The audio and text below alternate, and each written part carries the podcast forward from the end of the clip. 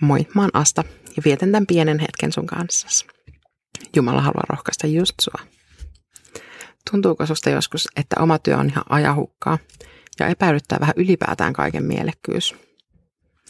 Joskus on merkki siitä, että on aika vaihtaa työpaikkaa tai alaa.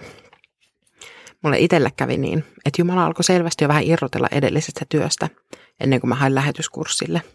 Siihen asti mun työ oli ollut mielekästä ja mä olin viihtynyt mun työssä tosi hyvin tuli selvästi aika jollekin uudelle.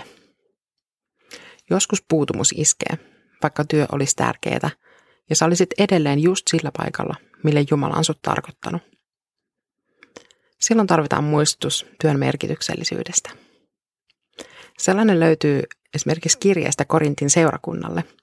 Ensimmäinen korinttilaiskirje, luku 15, jae 58. Olkaa siis vahvoja ja järkähtämättömiä, rakkaat veljeni, ja tehkää aina innokkaasti Herran työtä.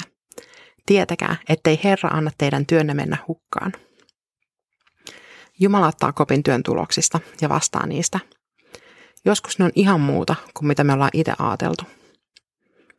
Japani on lähetysten näkökulmasta yksi vaikeimmista paikoista tehdä työtä.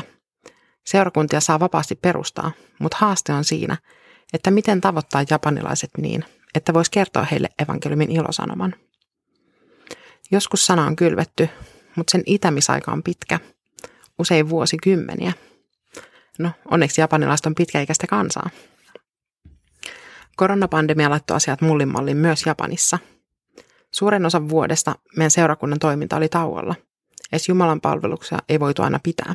Silti meidän seurakunnassa kastettiin ton vuoden aikana kaksi uutta kristittyä. Inhimillisesti katsoen tilanteessa, jossa me jouduttiin sulkeen kirkon ovet ja pitään työ tauolla.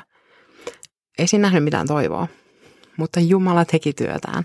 Hän ei antanut sen valu hukkaa, mitä Japanissa oli tehty jo vuosikymmenien ajan.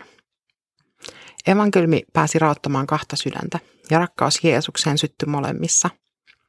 Ne oli ihan valtavan rohkaisevia tapahtumia ja antoi uutta intoa jatkaa työtä niissä haastavissa olosuhteissa. Jeesus toimii edelleen tänä päivänä Evankeliumi on edelleen totta vuonna 2022 ja tänä päivänä on ihmisiä, joita evankeliumi koskettaa. Välillä se vaan unohtuu, mutta evankeliumin maailmaan muuttava voima ei ole laimennut. Ja tämä meidän on hyvä muistaa. Rukoillaan. Herra Jeesus Kristus, sun sanas on totuus ja siinä sanassa on ihmissydäntä muuttava voima. Me rukoillaan Japanissa tehtävän lähetystyön puolesta – Siunaa ja varjele siellä työtä tekeviä ja avaa japanilaisten sydämet kuulemaan sun sanas. Tee samaa myös täällä Suomessa, meissä ja meidän läheisissämme. Jokainen ansaitsee kuulla sanoman rakastavasta Jumalasta. Aamen. Siunattua päivää sulle. Sun elämällä on merkitys.